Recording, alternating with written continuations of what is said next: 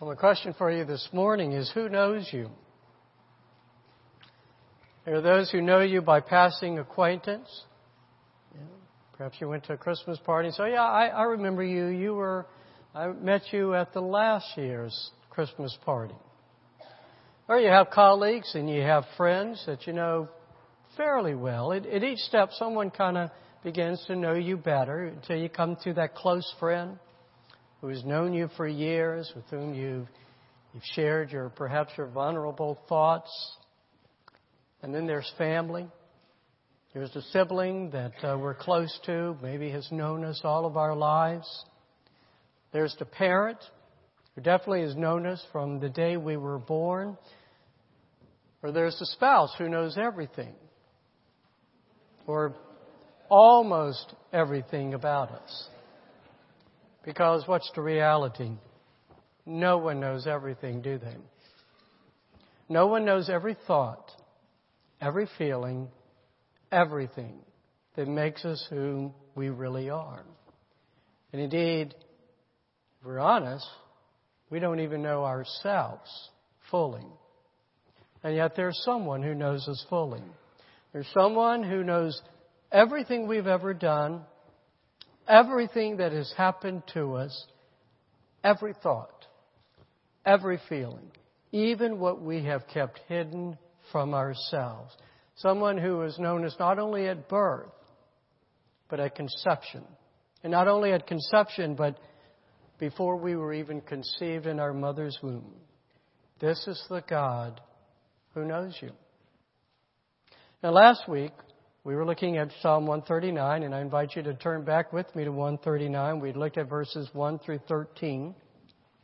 Now we're looking at 14 through 26. You can use uh, the church Bibles. You'll also find the, uh, the psalm as a bulletin insert um, as well. But we had noted that the, the theme of the psalm is expressed in verse 1. O Lord, you have searched me and known me. Everything is just a development of that one line. And David is, you recall, he's just enthralled by the depth and the intensity by which God searches him and knows everything about him. As he says in verse 6, such knowledge is too wonderful for me. It is high. I, I cannot attain it. And then he goes on to meditate on the thought that, that God knows him because, well, God is everywhere. And wherever David goes, God is always there. God is the God who is there. Now the focus moves to just kind of really the knowledge itself. David now contemplates how deep, how far back God has been giving his attention to knowing God. God knows David not only because he can just keep following him all around, but because he knew David from the beginning, the very beginning. So look with me at verses 13 and 15. For you formed my inward parts. You knitted me together in my mother's womb. In verse 15.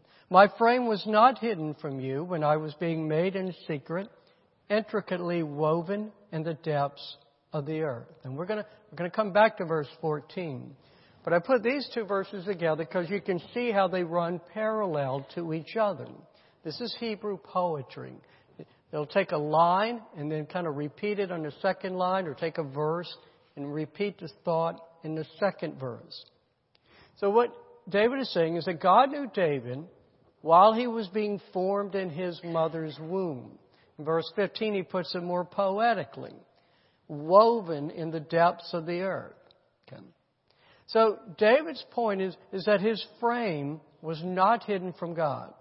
Because God is what? He's the one who's knitting the frame. David is God's handiwork. So get, it's easy then to see why that verse 14 was inserted between these verses. Because David just gets caught up in the wonder of it all again.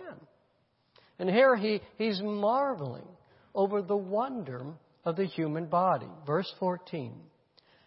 I praise you For I am fearfully and wonderfully made. Wonderful are your works. My soul knows it very well. That last line captures the deep feeling of David. He doesn't just have this kind of intellectual interest in the human body. He's awestruck by it. He is humbled by the created human body. He's, he's awestruck, humbled by the God, the Maker, who weaved that body. And so David reflects on how the Lord knows him so well because he, he is David's creator. And he then takes the reflection even further in a more wondrous level. Verse 16. Your eyes saw my unformed substance. In your book were written, every one of them, the days that were formed for me, when as yet there was none of them. So God not only saw David as an, as an undeveloped embryo, He had already planned out David's earthly life to the very day. And when we receive news that someone is pregnant, you know, we'll begin to wonder, well, what's, what's it going to be like? Is it going to be a boy or a girl? And, and as, I guess, the embryo develops further into a fetus and they can now start to determine, well, it's going to be a boy or a girl. We can, we learn a little bit more perhaps about the health. And then as time goes on, we learn a little bit more and more. The baby is born.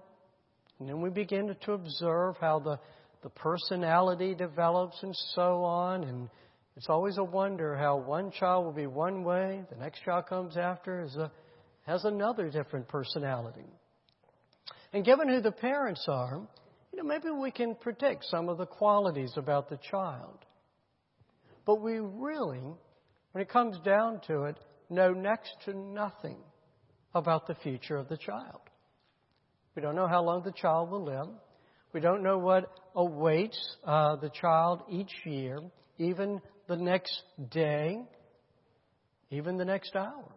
And really, our knowledge only demonstrates how little knowledge we actually possess. But God knows everything about the individual. And not because he, well, he happens to have a book about it, but because he is the author of the book in which our days are written. So the master creator is also the master author. And he can know that the book that he has written will be followed to script because he's also the sovereign God who possesses the power to carry out his will. To put it simply, David is saying that God has everything under control. God has David's life under control. Now, he continues this delightful meditation on the attention God gives him in verses 17 and 18. How precious to me are your thoughts, O God. How vast is the sum of them. If I would count them, they are more than the sand. I awake, and I am still with you. And this Hebrew word for, for precious. It denotes the quality of being rare. So David is saying that he regards each thought of God towards him as it's like a rare jewel. The truth of the matter is that God's thoughts of David are far from rare. They are vast, innumerous. He may as well try to count every grain of sand in the desert. There is never, never a time in which the God of the universe is not thinking about David. Now, the meditation concludes with this simple, perfect line, isn't it? I wake and I am still with you. I love reading that line to anyone. I go to the hospital and I love reading that line. There's a word to them that when they awake from surgery, God will be with them. But the whole meditation point here has been sort of like a daydream. David is, is lost in these awe inspiring thoughts of God, and then, and then he awakes, comes back to reality. But unlike the times in which you know, for us, we, we awaken from a daydream to the reality that life is not like that. But David awakes to find that, well, actually, God is there for him. That is the reality. Now, the next verses, they seem out of place.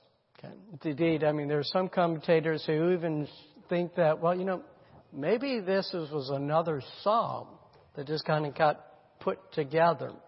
Because up until now, the psalm has been this delightful meditation on God's being, who He is, and how He relates to David. And now the whole tone changes to one of anger. And David's focus turns to the wicked. And he makes the very first petition of the psalm slaying the wicked. Let's read verses 19 to 22. Oh, that you would slay the wicked, O God. O men of blood, depart from me. They speak against you with malicious intent. Your enemies take your name in vain. Do I not hate those who hate you, O Lord? And do I not loathe those who rise up against you? I hate them with complete hatred. I count them my enemies.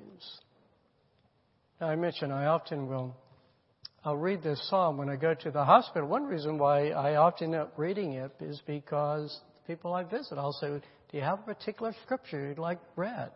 And they will say Psalm 139. Well, when I read this psalm, I always skip these verses. It just kind of spoils the mood, you know? So, what's up with David? I mean, why sudden does he throw these things in? Well, one thing that's up with David is to remember David is king. And that means a number of things for David. First of all, as a king, he is constantly dealing with enemies of his own throne and of his own nation. They might be nations of hostile countries. They might be within his own borders. They might be just right around him. Okay. But secondly, and this is more to the point, as king, he has the responsibility to do his own searching out of injustice and wickedness and to uphold justice and righteousness. As king, he must be the chief enemy of wickedness. And then the added factor for him is the particular nation of who he is king of. He is the king of Israel the holy, chosen nation of God, chosen for the express purpose to exalt the holiness and the glory of the Lord. This must be the attitude of David. So the wicked, note how he describes them. The wicked are men of blood. That is, they commit violence against their neighbors. But then note how, what he lists as their peculiar crimes. They take God's name in vain. They hate the Lord. They rise up against the Lord. In the same way that in our own country, we denote crimes against individuals as what? Crimes against the state. Okay? David's doing something similar here. He's depicting wickedness as crimes against God. And as, again, as the king of God's covenant nation, it is the honor of God that he must uphold, that must be foremost in his thoughts. So, in that light, they, they fit in well here. See, David has been meditating on God being there for him, of God knowing him intimately. And that kind of meditation serves two purposes for him when he starts to come back to the real world. First of all, he's comforted. He doesn't have to face these enemies alone. God is with him. But he's also motivated to do battle with these enemies. Because if God is there for him, with him, cares so much for him, then all the more he should be opposing these blasphemous enemies.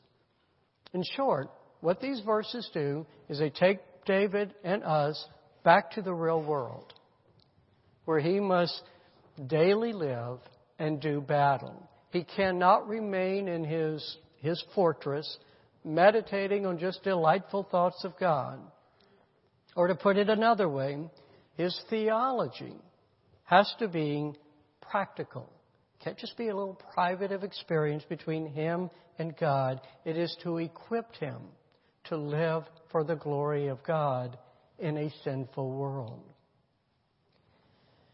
But what is really interesting of this psalm is the conclusion of the psalm.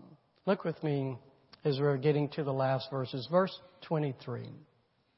He's been talking about the wicked, and suddenly he says, Search not the wicked, search me, O God. Know my heart. Try me and know my thoughts. See, this is the ultimate petition and application of the Psalms meditation. This is where everything is really leading to. Search me, David says. Know my heart. And yes, those are the same verbs that were in verse 1 when he had opened up saying, O Lord, you have searched me and known me. See, here we're getting to the real point of the psalm. If you ever want to know how to try to get to, like to understand a book of the Bible, one of those old New Testament epistles, or here to understand a psalm. One of the, the key ways of doing that is you read the beginning lines and you read the last lines. And that'll get you there often and often. Verse 1, he's saying God is the God who searches and knows him. Verse 23, David invites him to do just that. But for what purpose? Well, we're going to get to that. But look, first of all, more closely at verse 23. What is it that David wants God to know? Is it his mind? No. It's his heart. And David means the same thing that we mean when we say the heart. He's saying to God, know the real me. Know the deep down me. And that next line parallels the same thought. He says, try me. That means search me by putting me to the test. Put David through the fire to see what he is really made of. Boy, that's a bold prayer, isn't it? And he says it because as much as he, he hopes to be, he's not quite sure that he is as pure as he makes himself out to be. When he's out there condemning the wicked. You know, you get those bad guys, and then he begins to think, what's inside of me? Now, the translation I'm using, the ESV, kind of misleads us as we continue along in this verse when it talks about thoughts. You know, know my thoughts. And kind of when I was reading I was thinking, well, this is the same word about God's thoughts in verse 17, but it's not. If you got the NIV, the New International Version, it's got the right, the right translation. David wants God to know his anxious thoughts. It's a different word altogether. And you can see, can't you, how the anxious thoughts correspond with the heart. And we all have our theology. Hopefully, we have good, correct theology. We have the intellectual thoughts. But what we know in our heads doesn't always correspond with what we're feeling in our hearts, is it? Our head says, God is sovereign, everything's okay. Our heart says, I'm not so sure. And David is, is petitioning God to get down to that level. Now we're getting to the purpose of all this searching and testing, this, this deep knowing of God. Verse 24. And see if there be any grievous way in me. I want you to find it out, God. And what's the purpose of that? And lead me in the way everlasting. God, run all the tests you can on me. Find out whatever bug I got, infection, defective chromosome, whatever you, however you want to call it. Find out whatever is grievous in me, that's causing grief in me, that's causing grief through me, that's causing grief to my God. And then once you've gotten there and you've revealed it to me, then be my shepherd. Be my shepherd and lead me. That's the same word for lead that David had used way back in verse 10 when he had said, Even there, your, your hand shall lead me. Take me away out of the grievous way and lead me in the way everlasting. Lead me in the way that will bring me to you in heaven. Or as David puts it in Psalm 23 6, so that he might dwell in the house of the Lord forever. You know, I'm so frustrated working on this psalm. Two Sundays is not enough to do justice to this beautiful, profound psalm. And as I mentioned, it's a favorite to you, isn't it? One of you had mentioned to me last Sunday, well, I'm so glad I came because this is my favorite psalm. And when I would visit uh, Leona Stan, I'd say, Leona, well, what would you like for me to read? Most times it would be Psalm 139. So in closing, let's, let's just recount why is it such a, a beautiful psalm for us? Why do people like this so much? Well, we love this meditation on God's nature, don't we? We like that thought. God is everywhere. God is with us wherever we may be. It's great to know that God is all powerful and that He created everything. It's, it's wonderful to know that God created each one of us. And how did He do it? We're fearfully and wonderfully made. God knows everything and everyone. God knows each of us. He knows our actions. He knows our words. He knows our thoughts. He knows our hearts. He's always known us. He conceived us in His mind and then He caused us to be conceived and to develop in our mother's wombs. He has set our very days. Because of who God is, we are never lost. We are never forgotten. That's one, one of the reasons we, we love this psalm so much. We love this meditation on God's attentiveness. You know, I made a big deal last Sunday about, boy, how suffocating this attentiveness could be. And I imagine most of you were thinking, well, I, no, I never thought about it in that way before. God is, because you understood what he's saying is God is not indifferent to us.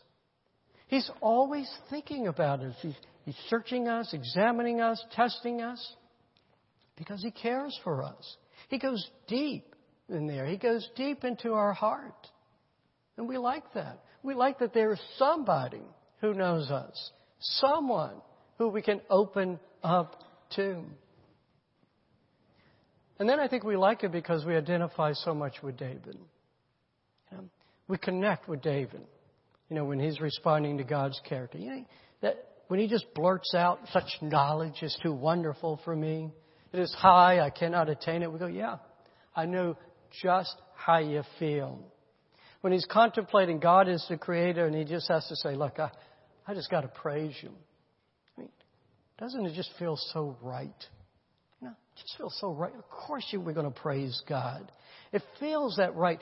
How good it feels to know the Creator, to be able to turn to the Creator and just say, How wonderful you are.